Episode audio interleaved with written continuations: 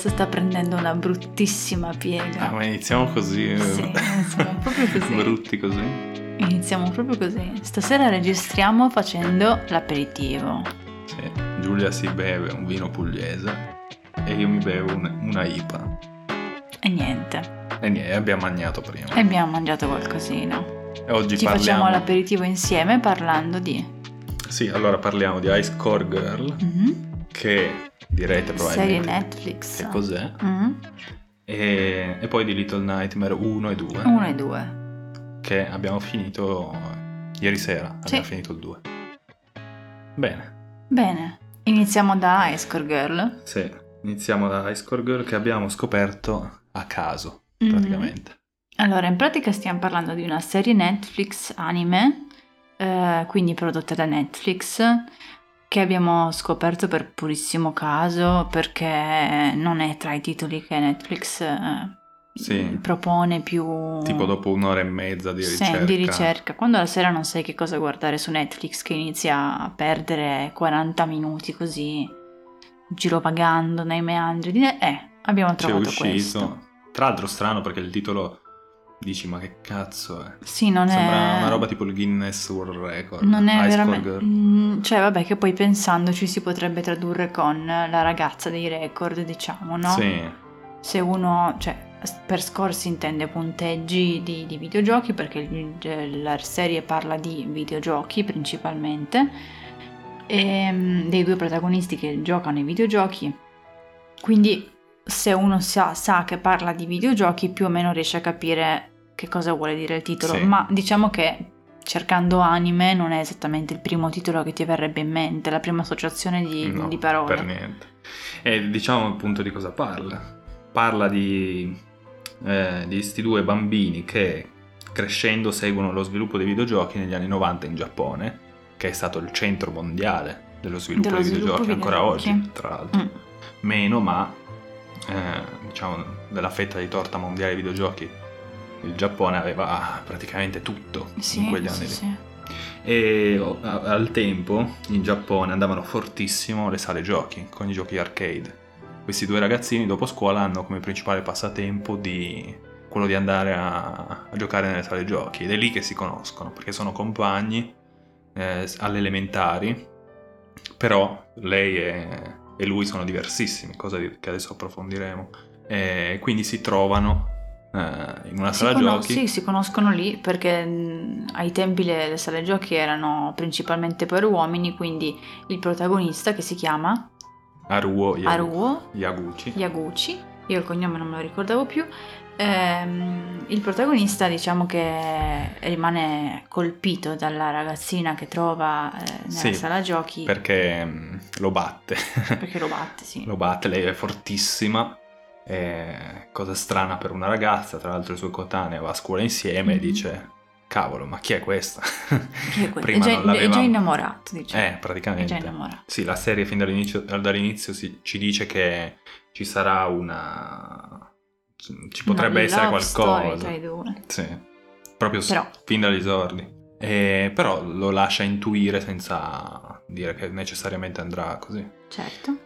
Anche perché sono piccoli, cioè veramente avranno 10 anni all'inizio. Sì, all'elementare, ho letto che in Giappone vanno dai 7 agli 11 se non sbaglio. Ecco, infatti avranno 10 anni all'inizio o dai 7 poi, agli 12. Diciamo che la serie li segue per la loro crescita perché si arriva fino al liceo. Sì, e la cosa figa, la cosa interessante per le amanti dei videogiochi è che raccontano lo sviluppo dell'epoca che è tipo stato il più esplosivo di tutti probabilmente da un punto di vista di chi l'ha vissuto da bambino, e quindi è incredibile sia che tu l'abbia vissuto perché ti ricordi tutto, lo vedi e penso che piangi, non lo so. Sì. Perché, anche perché poi, adesso poi ne parleremo, però dal punto di vista tecnico è ricostruito veramente molto bene, si vede che dietro ci sono degli appassionati. La cosa figa è appunto quella che parla dello sviluppo dei giochi dal punto di vista di un bambino. Questo bambino tra l'altro è un monello, l'unica cosa che gli interessa sono i giochi, quindi chi era monello come lui si rispecchierà ancora di più. diciamo chi aveva come quella l'unica fuga dalla realtà, soprattutto, più che essere sì, monello. In realtà lui non viveva in un brutto ambiente, nel senso lui era un po' con la testa tra le nuvole, ma non aveva una situazione familiare brutta o comunque qualcosa dal quale scappare dalla quotidianità. Non gli piaceva tanto la scuola, però diciamo che la ragazzina che si chiama Akira Ono, che è poi quella fortissima contro cui si scontra ai videogiochi, vive in una realtà decisamente peggiore. Arriva da una famiglia molto benestante giapponese che vuole trasferirsi in America e a lei non è stato dato alcun diritto. È la famiglia che decide tutto per lei, e anche le sue frequentazioni, le sue abitudini, le sue passioni, che cosa dovrà studiare all'università, con chi dovrà sposarsi, quindi diciamo una famiglia tradizionalista giapponese. Perciò lei ha qualche... sente veramente oppressa. Si sente castrata dalla vita e quindi si rifugia nel videogioco. Sì, lei diciamo che è l'opposto di lui, perché lei viene cresciuta da un'educatrice severissima, al punto che quando scopre che lei gioca ai videogiochi dopo la scuola le dice: ok, tu adesso non esci più di casa, dopo che sei andata a scuola vieni direttamente a casa e fai subito la lezione di piano, la lezione di canto, la lezione di qualsiasi cosa, e poi per essere un giorno pronta a sposare chissà chi di già deciso. Quindi lei trova appunto una fuga dalla realtà, diciamo perché è oppressa, mentre Haruo trova una fuga dalla realtà perché è demotivato dalla scuola, non trova nessun interesse nel mondo scolastico, in nessun'altra cosa, al punto che molte volte chi è con lui, scherzando ma comunque gli dice direttamente: ma tu pensi sempre a quello. Sì, perché poi ai tempi non è come oggi, ai tempi il videogioco era visto malissimo, poi è proprio il periodo in cui andavano di moda i videogiochi particolarmente violenti, quindi in America c'era il totale odio da parte dei genitori, ma anche sì. In Giappone era visto veramente male, perché nelle sale giochi andava la feccia, quindi il videogioco non era né elite né cultura né arte come possiamo definirlo oggi. Sì, non è che andava la feccia, andava chi era un po' ai margini o chi sì, insomma, diciamo non erano visti bene le persone, sì, che andavano... Nella serie, tra l'altro, si vede più volte loro che dicono: attenzione, è arrivato un controllo, perché i minorenni non potevano andare. Quindi tra l'altro. E però molte volte fa la serie, sicuramente rimanendo fedele alla realtà, fa vedere che tutti i proprietari delle sale giochi chiudono un occhio su questa cosa, però nel momento in cui c'è un controllo loro scappano perché sarebbe illegale. Sarebbe illegale, sì. E tra l'altro in quegli anni era stato lo sviluppo assoluto e mai visto prima dei picchiaduro. Tu dicevi erano giochi violenti, quindi visti male, ma anche in America, sì. In Occidente, quando c'è stato appunto lo sviluppo principale dei videogiochi, Mortal Kombat principalmente. Mamma mia, sì. Da lì è stato proprio preso di cattivissimo occhio dai genitori, i cui figli si avvicinavano a questo nuovo passatempo. Il videogioco era subito catalogato come opera del demonio che istiga all'odio. Oggi, grazie a Dio, leggermente si è sdoganata questa cosa. Sì, anche se qualcosa rimane, però arriviamo già da una generazione che magari ha visto che i suoi figli ma comunque ha vissuto, perché erano la generazione dei nostri genitori, ha anche già giocato ai videogiochi, quindi non è che... E chi non giocava e criticava ho già visto che suo figlio, che giocando a GTA o a Street Fighter doveva diventare un criminale. Esatto, non è diventato un criminale, quindi sì. È tutto a posto. Quello è un altro discorso. Tornando invece sulla serie, loro sono delineati benissimo psicologicamente e sono due opposti, Akira e Haruo. Come abbiamo detto, lei di famiglia ricchissima, oppressa dai mille impegni, lui non l'abbiamo ancora detto, ma è di famiglia comune, media, classe media giapponese, e la mamma vive solo con la mamma, del papà non si sa niente, che gli vuole un bene spropositato, È un po' solo invadente, sì, ma... Sì, invadente, iperprotettiva, un po'... Sì, però... La classica mamma di un ragazzino, figlio unico, maschio. Esatto. Tra l'altro mamma single, quindi possiamo capire l'oppressione che aveva. Gli fa fare però quello che vuole, lui può andare... Gli compra anche videogiochi, sì, sa quando escono... È il contrario esatto di... Della famiglia di lei onnipresente, i genitori completamente assenti di Akira. E questo contrasto è interessante, il fatto che loro trovino un ponte, un legame tramite i videogiochi, perché senza non l'avrebbero mai trovato. Invece a loro due i videogiochi hanno dato la possibilità di conoscersi e come. Sì. La serie vanta 2 stagioni, non si sa niente della terza, mi pare. Della terza non si sa, perché la storia finisce con la seconda.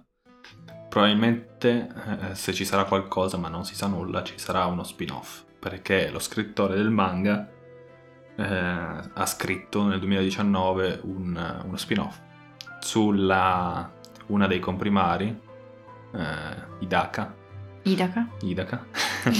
che è una bambina bionda che si innamora di Haruo, creando un triangolo amoroso praticamente. Diciamo così, sì, ma Haruo di questo triangolo amoroso non ha mai capito niente, sì. È una cosa che si vedono le due donne come al solito.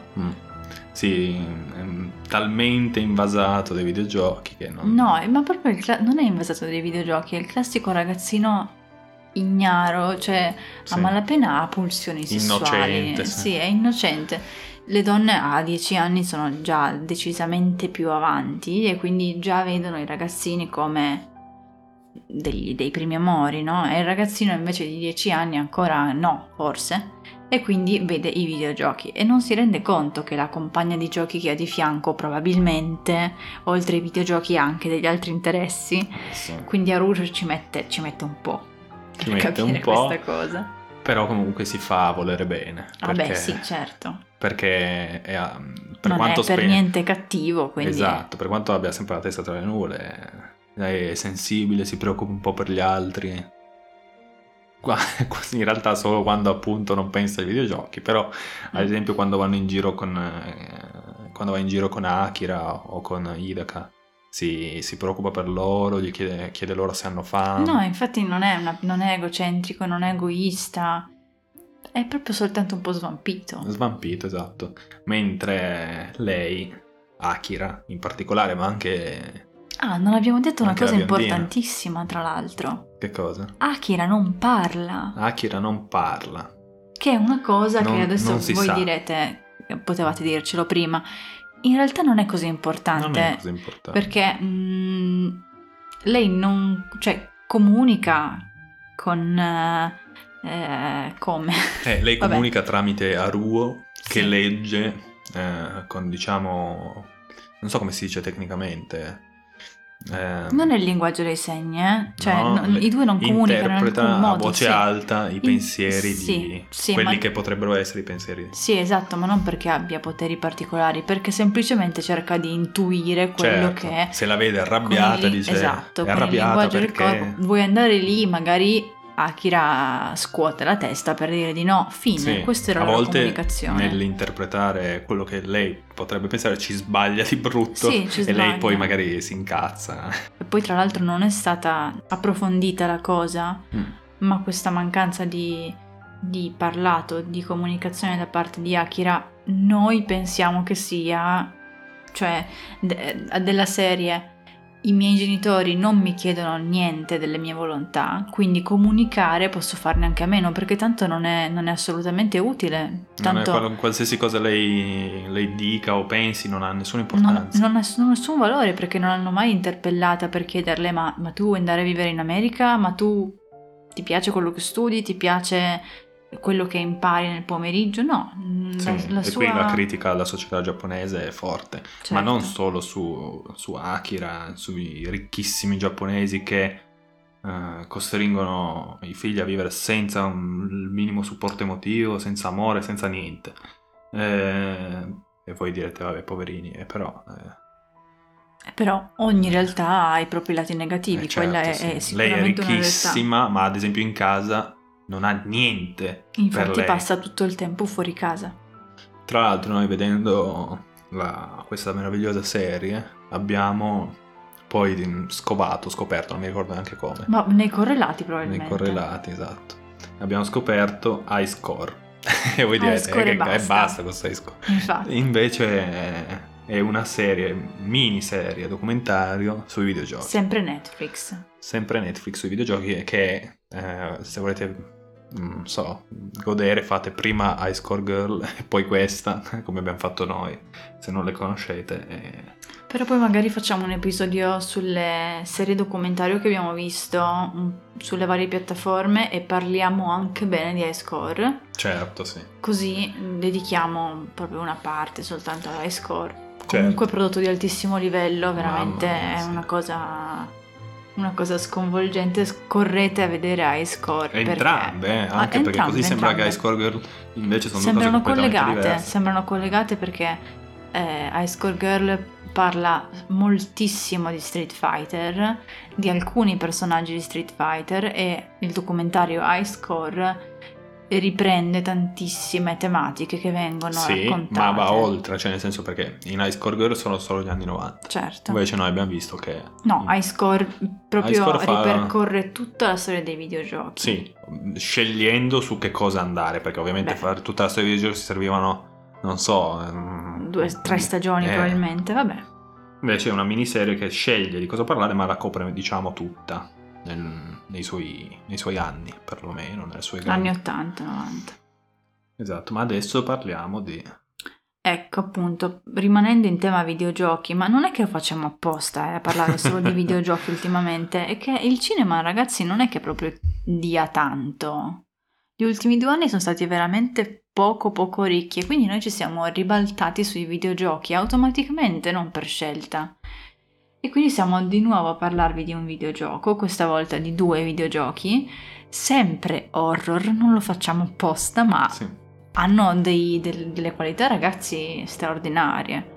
E vi parliamo di un videogioco già di qualche anno fa, perché il primo risale aspetta, hai detto 2 videogiochi, ma non hai detto. Sono l'1 e il 2 dello stesso gioco. 2017. 2017 il primo e... ovviamente siamo ignoranti. Un attimino, scusate. Adesso verifichiamo. Però intanto di cosa stiamo parlando? Diciamo che è un videogioco horror platform. No, ma mi sa che non abbiamo detto il titolo. Sviluppato da... il titolo?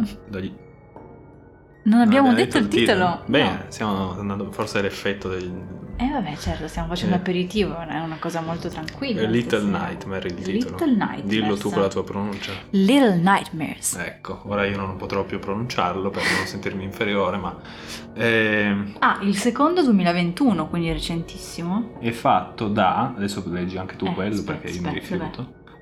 Developed by Tarsier Studios. Esatto. Speriamo, di non... quelli. Che sono gli sviluppatori di... Little Big Planet, pubblicato da Bandai Namco. Esatto. Che non ha bisogno di presentazioni. Storico. Ok, niente, allora. Little Nightmares. È bellissimo. Si potrebbe dire così. È un platform. Un platform su sei, sto piccoletto o piccoletta. Nel primo è una etta, nel secondo è un etto. Cammini in questi ambienti horror, terrificanti, ansiogeni.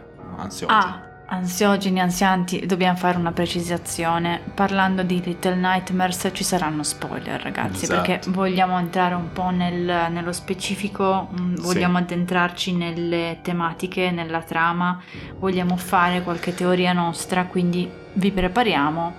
Se non li avete giocati, magari ascoltate la parte introduttiva in cui non facciamo spoiler, poi magari mettiamo il suonino, vi mettiamo il suonino e lì avremo qualche spoiler nella seconda parte. Comunque, Little Nightmare. Giulia mi guarda perché ho bloccato il cellulare. Queste sono le cose che possono capitare live, quando bevi durante le live. Ok, comunque sei stata nel primo una piccoletta. Proprio piccola sia in tutti i sensi, di nome Six.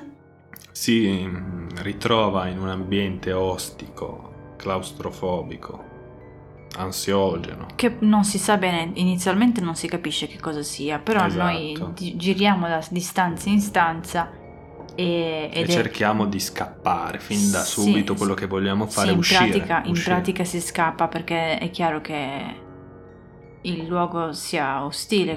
Sì, non è esattamente scappare, ritiro quello, è un voler uscire per capire a cosa sei dentro. Io ho provato questa sensazione. Sì, perché appunto tu siamo dentro ad un luogo abbastanza grande, ma non si capisce. Buio. Inizialmente c'è un dondolio particolare che ci fa pensare di poter essere su una nave, quindi comunque in mezzo all'acqua, in mezzo all'oceano. Sì, non è che viene la nausea giocandolo. No, però no, per niente, il dondolio è veramente... Però lieve, giocando ci si rende conto. Prima che vada da una sponda all'altra ci vuole... No, ce ne vuole, quindi è un'imbarcazione molto grande sicuramente. Se lo è. Ma e dopo diremo. Certo. Invece, allora, diciamo che nell'1 sei appunto una piccoletta, nel 2 sei un piccoletto, perché la scelta di un protagonista piccolo così è legata alla storia. La storia è quella di un bambino che si ritrova lì. Noi non sappiamo niente su quello, sul motivo per cui lì. Ti risvegli qua e devi capire dentro cosa sei, perché, cosa ci fai. E soprattutto scappare. E sopravvivere. Sopravvivere e scappare, perché qualsiasi cosa che incontri è una minaccia. È una minaccia, ci sono delle trappole. Allora, la cosa figa, giocandolo subito che si percepisce la grafica. La grafica, l'animazione, la scelta stilistica. I colori. Niente, a questo punto dobbiamo fare spoiler per forza. E allora, suono spoiler. Sì. Allora, il primo parte con questa figura femminile in stile giapponese, tanto per cambiare, rimaniamo sempre lì. Con un piccolo impermeabile. No, io parlo della figura con cui si apre il gioco, perché si apre con il boss, che non sappiamo chi è fino alla fine. Noi siamo Six, impermeabilino giallo, che si trova lì. Senza contesto. E tutto il percorso di questo gioco è un risalire all'apice di qualcosa di più grande, perché riusciamo a capire da circa metà gioco in avanti che si tratta di una gerarchia. Noi ci siamo fatti quest'idea qui, ovvero che la struttura del gioco e dei vari boss che si incontrano fino ad arrivare al boss finale e la rappresentazione della società. Questo è quello che abbiamo percepito noi.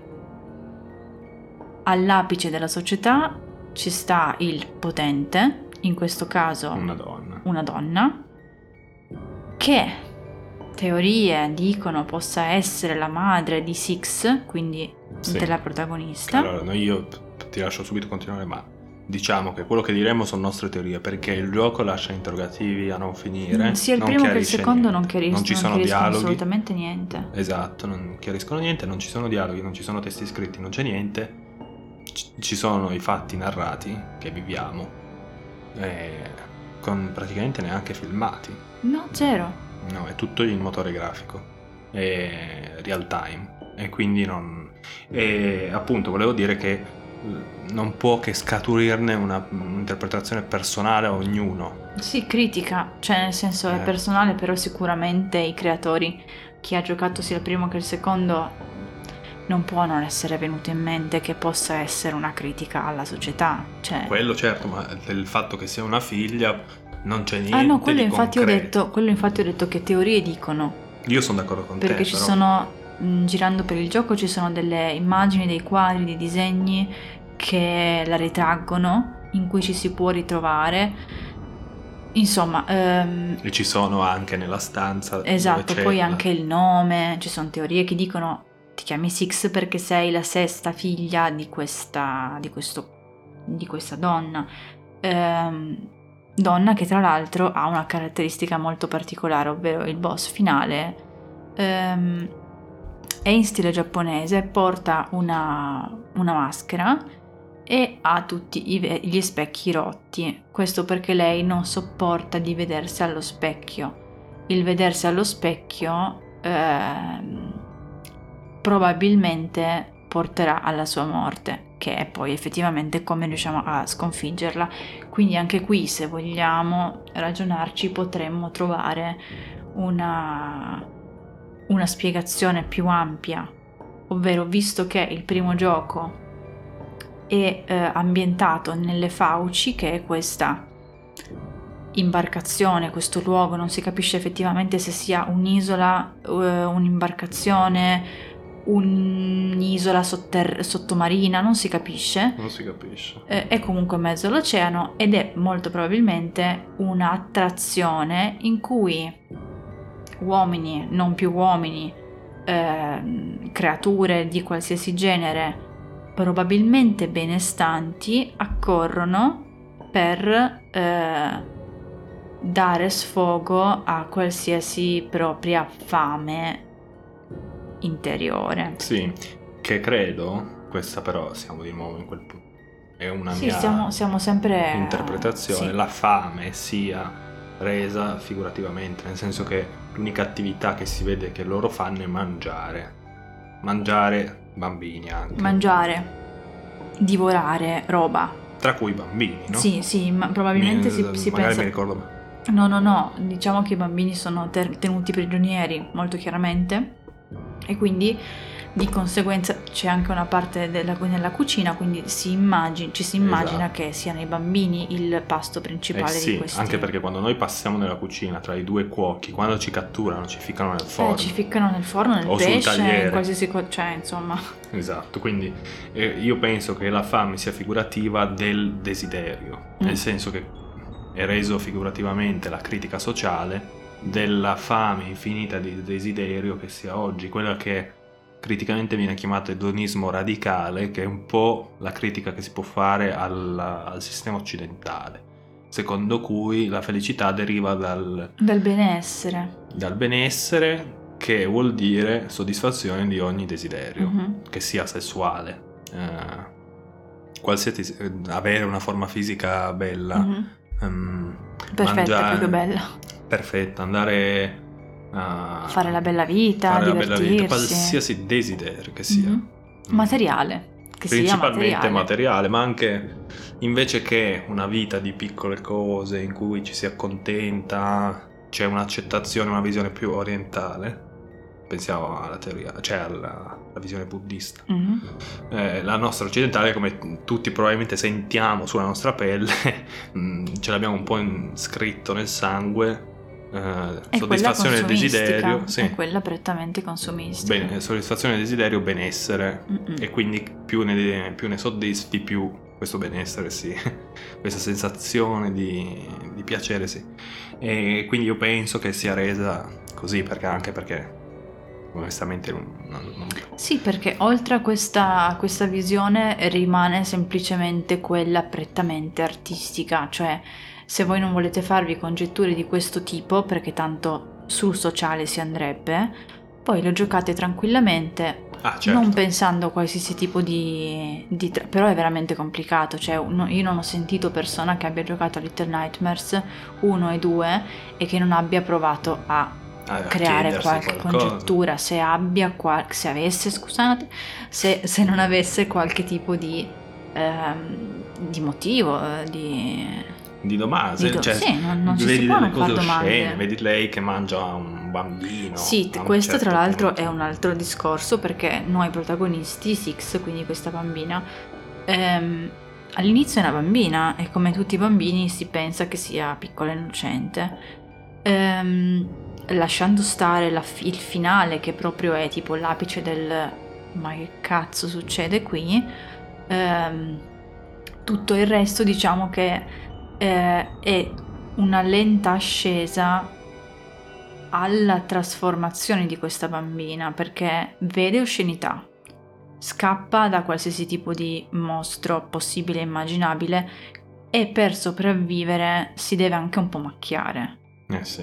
A volte per sopravvivere. Soprattutto non si sa se qualcosa che ha all'interno, questa cosa è una cosa che il titolo non ha mai chiarito, anche nel secondo, non si sa se è una sua cosa interna, ma probabilmente sì, oppure se è proprio scaturita dalla sofferenza che ha vissuto e che ha visto all'interno delle fauci, che insomma ad un certo punto lei stessa diventa carnefice. In un momento in cui si poteva tranquillamente evitare, lei però si macchia, sì, volontariamente. Perché adesso noi tu stai parlando del primo in particolare, nel senso, sì, che lei crescendo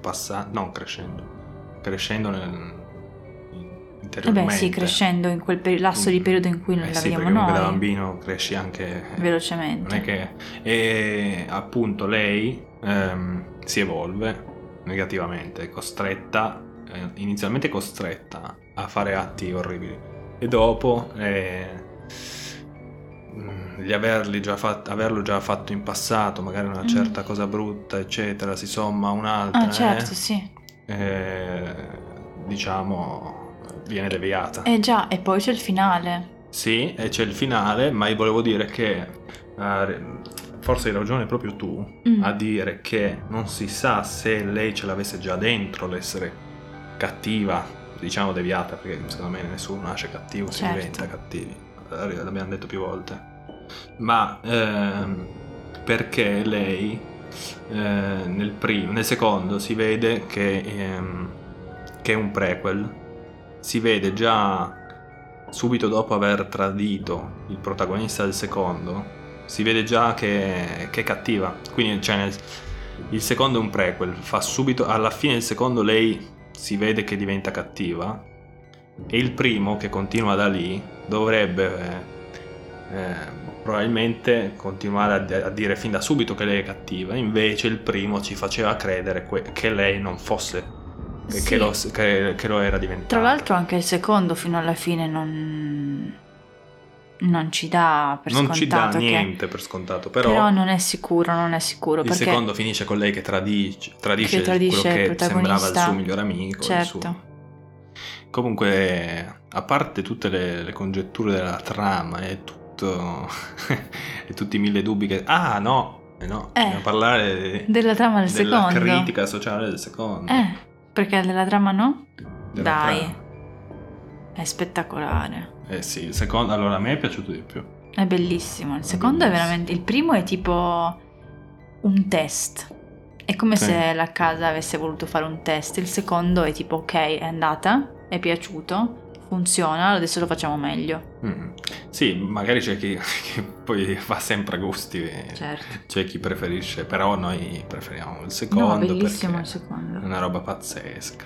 Cioè io ho preferito comunque l'ambientazione del primo perché era una cosa più intima, il secondo invece è sviluppato in spazi più aperti, molto più vari, più oscuri, vero? Madonna, molto più scuri. La parte del manicomio è stata quasi...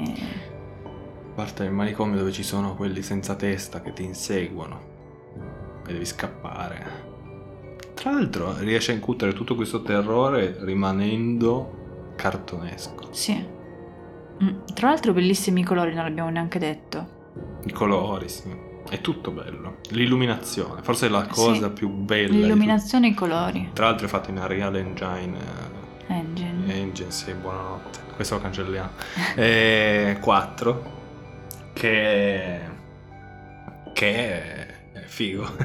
E quindi niente, illuminazioni, fasci di luce, nel piccolo fascio di luce che c'è in una stanza oscura che proviene magari da fuori, dalla luce del lampione fuori.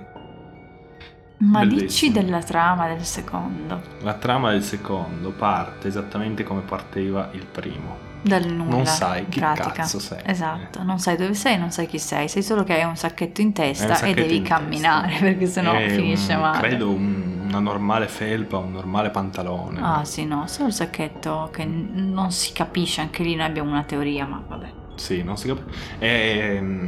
Praticamente al posto di avere la testa coperta dall'impermeabile giallo che copriva tutto il corpo della ragazzina, bambina, qui siamo un maschietto il cui volto è coperto da un sacchetto di carta, quelli che scherzando si dice mettiti in testa uno di quelli, no? Quelli del pane. Quelli del pane, perché... sì, con i due buchi per gli occhi e basta. Esatto, con i due buchi per gli occhi, che questo ragazzino praticamente si ritrova in un ambiente che è completamente diverso dal primo, perché il primo, se ci pensi, è più, a pensarci, è più come dire, irreale, più immaginario, mentre il secondo è molto più concreto, più simile alla nostra realtà, perché è molto realistico. Inizia in una casa in mezzo al bosco, quindi una casa in mezzo al bosco, niente di strano, niente di strano, con questa famiglia immobile, come quasi tutte le figure che troveremo immobili, a meno che quelli che ci vogliono, tranne quelli che ci vogliono uccidere, e niente. Però diciamo che, a parte la casa iniziale, che è veramente proprio un frammento, sì, il resto si svolge, esatto, il resto si svolge nella città pallida, che è una città praticamente post-apocalittica, una città abbandonata quasi. Le uniche povere anime che sono ancora in vita sono completamente possedute dagli schermi delle televisioni. Sì, la storia si capisce subito essere delineata dal fatto che le TV sono al centro. Nel senso, forse la TV si potrebbe dire il protagonista e noi siamo un oggetto, un qualcosa che cerca di scappare da questo protagonista antagonista, però si potrebbe dire tranquillamente anche protagonista, perché è al centro di tutto.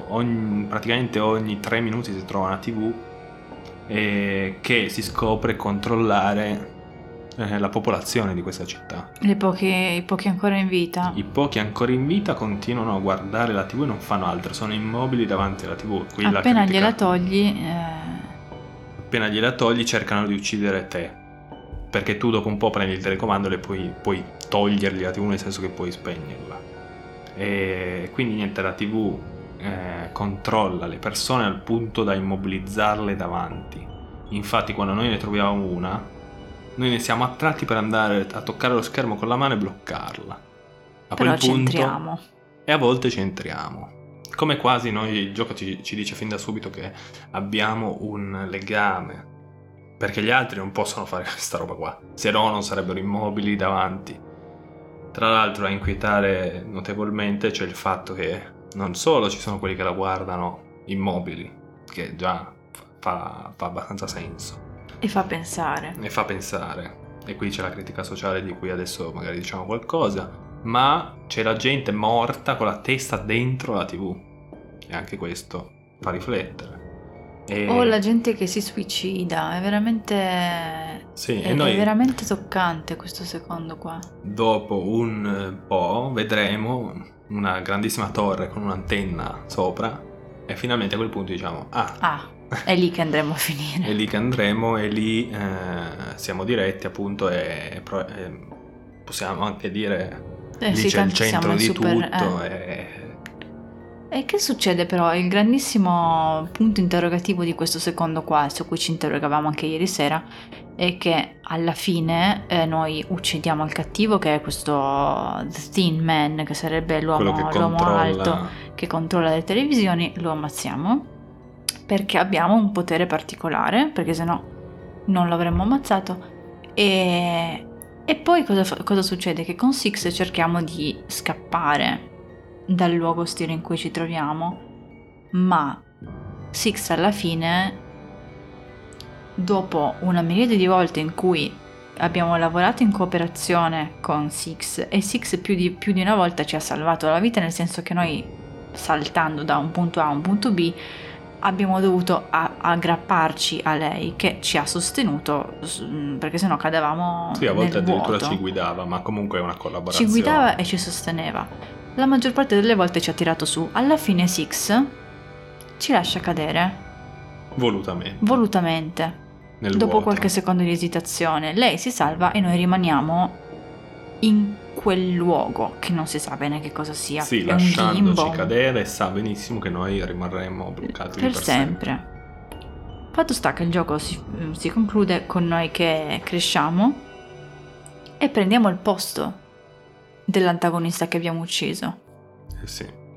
Piano piano si vede che lui è seduto su una sedia, il piccoletto, noi. Cresce, gli anni passano e diventa l'antagonista che abbiamo ucciso, l'uomo col cappello. Diventiamo noi lui. E noi qua ci chiedevamo, ma in realtà eravamo noi? In realtà siamo suo figlio? In realtà per mancanza di alternative, il mondo ti fa diventare, anche se tu cerchi di scappare, rimani comunque quello e quindi sei destinato a quello. Sì, o al massimo diventi tu il cattivo, se combatti il cattivo al massimo diventi tu il cattivo. Vivi abbastanza a lungo da... niente. Cheat, niente. E... oppure, dicevi? Oppure niente, siamo suo figlio? Oppure sì, oppure no, oppure siamo tornati indietro nel tempo. Addirittura, cioè abbiamo combattuto contro noi del futuro uccidendolo, complicato però, perché sennò... a noi questa teoria non piace, a noi quella che ci piace di più è quella secondo la quale, sviluppata da noi. Sì, che non puoi scappare in pratica, questa è la tua società, che ti piaccia o no, ci vivi, ci sei nato, e quindi... anche se tu cerchi per tutta la vita di scapparci, alla fine diventi quello. Che è tristissimo, quello. Cioè è di una tristezza. Sì, ma soprattutto perché Six ci ha traditi?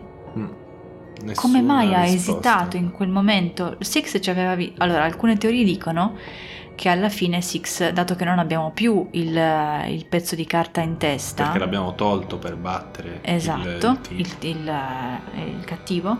ci abbia visto in faccia, ci abbia riconosciuti in quanto cattivo o figlio del cattivo e quindi ci abbia volutamente uccisi o comunque confinato nel nulla per sempre. Io non lo so, cioè a me sembra che probabilmente già ci aveva visti in faccia, se non ricordo male. Non lo so, non ho certezza. Magari questo no, però il punto è che lì sicuramente ci vede in faccia. E lì ci vede in faccia, sì. Quindi, esita e poi ci lascia. Esatto, a farci pensare, però ma sei tu, c'è da dire che lei non è uno stinco di santo, perché poco prima abbiamo visto che lei è un mezzo mostro. Esatto. Non si capisce se è la sua natura o qualcos'altro, perché non è chiaro proprio il motivo per cui Six sia un mezzo mostro. Fatto sta che non sta bene neanche lei, quindi... non è che lei sia tipo il salvatore della terra e che quindi debba confinare il male. Non si sa per quale motivo, però ci tradisce. Non si sa. Nel finale segreto invece viene fuori che Six andrà al The Maw, quindi alle Fauci, che è il posto in cui è ambientato il primo gioco. Sì. Cioè da qui in avanti rimane tutto un punto interrogativo, non si sa, e purtroppo non si sa se uscirà il terzo, che è la cosa più brutta di tutte. Non si sa niente Però è quello che lo rende affascinante, sì, perché alla fine tu sei lì a chiederti ma questo, ma l'altro. Noi lo giochiamo, ci possiamo fare tutte le teorie del mondo, ma non si saprà mai niente. Non si saprà, a meno che qualche DLC. Noi DLC non li abbiamo ancora giocati, perché c'è un DLC sull'uomo alto e ce ne sono 3 sulle Fauci non lo so, se dicessero qualcosa si saprebbe dagli articoli che ne abbiamo letti, probabilmente non darà nessun tipo di non darà, anche perché non puoi dichiarare cosa... vabbè sì, per carità, vabbè, se concludi, se il secondo capitolo è conclusivo, allora qualcosina in più potevano anche dirci, però sì, no, dicono i DLC, cioè non penso, difficile che lo si faccia, ma niente, vabbè, comunque quello che lo rende figo è l'insieme di grafica, animazione, critica, ambiente, critica sociale, capacità di farti cagare sotto, di traumatizzarti, l'inquietudine, nonostante sia continuamente un cartoon, l'inquietudine. Figo, veramente figo. Bellissimo. Ieri siamo rimasti molto a parte i colpi di scena, perché se c'è un colpo di scena dici vabbè, figo, cazzo, chi se l'aspettava, ma se poi subito dopo c'è un altro che dici ma che cazzo. Siamo rimasti a bocca aperta ieri sera, davvero, sì. E a questo punto direi che a questo punto dopo Martha is Dead e i 2 Little Nightmares io non so veramente che cosa riusciremo a giocare. Tu hai promesso. Io ho promesso. Io ve lo dico, ragazzi, ho promesso di giocare a... non mi viene neanche... Red Dead Redemption 2. Brava. Pensa, promette. Che è un gioco molto breve. Sì, molto breve. Sono circa... se ci siamo fatti tipo 200 ore su Zelda... su questo ce ne faremo 400, capito? va bene. No, perché ieri dopo che... no, prima di iniziare Little Nightmares, mentre tu ancora avevi da fare, io ho iniziato Red Dead, ma ho detto no, devo giocarlo. Certo, ma è un super regalo questo. È che non sanno, a me non piace tanto il western, quindi... No, certo, però essendo un capolavoro abbiamo fatto un compromesso, due giochi horror, un western, mi pare abbastanza esatto. bilanciato. No, vabbè, ok, dai, tanto sarà bellissimo, ho capito. Però poi compriamo un Pokémon. No. Per la Switch. No. Dai. Abbiamo già giocato Scudo. Sì, però io voglio quello nuovo, quello che ancora deve uscire. Quello sì. Quello sì, va bene. Niente. Boh, ma a posto, finito, un'oretta, ok. Un'oretta. Un'orona. Questo era il nostro aperi-joke. Chiamiamolo così. No, l'aperi-joke. Che trash. L'aperi-joke lo faremo quando abbiamo mini cose di cui parlare, come questo, mini abbinamenti. Sì, che alla fine abbiamo parlato di tre robe, di quattro, sì, se diciamo noi. Pure io. Però comunque erano mini cose. Sì. E andavano fatte così, se no. Quindi, prima cosa che dovete fare, seguiteci. Sì, a parte, no, non diremo mai seguiteci. No, seguiteci, certo. Cliccate sulla campanella. Cliccate sulla campanella per rimanere sempre aggiornati. No, dai. No, volevo dire giocate Little Nightmares 1 e 2. Sì. Il 2 se vi manca solo quello. E guardate High Score Girl e High Score e basta, che sono capolavori. Su Netflix. Soprattutto la serie animata, anime. Sì. È bellissimissima, per carità. Non avremmo neanche parlato. Ma la miniserie documentario è veramente una roba pazzesca. È proprio bella. Più, diciamo, per tutti gli amanti dei videogiochi. Perché sì. Forse il difetto di High Score Girl è che si dilunga tanto e parla principalmente di picchiaduro. Quindi sì. Ad esempio, se odiate i picchiaduro come me, però pensate, io l'ho apprezzato lo stesso tantissimo. Perché li hai giocati? Perché li avevo giocati, non amandoli mai. Quindi comunque nonostante picchiaduro ti piace lo stesso, perché parla dell'uscita della Play 1, la storia d'amore tra loro tre, diciamo, è bellissima, e l'animazione, il doppiaggio tra l'altro bellissimo, sì. Tutto, insomma, basta, chiudiamo, è tutto bellissimo. Seguiteci su Instagram, su Speaker. Seguiteci su Spotify, andate a visitare il sito, recuperate tutti i podcast che vi siete persi e alla prossima. Ciao a tutti. Ciao.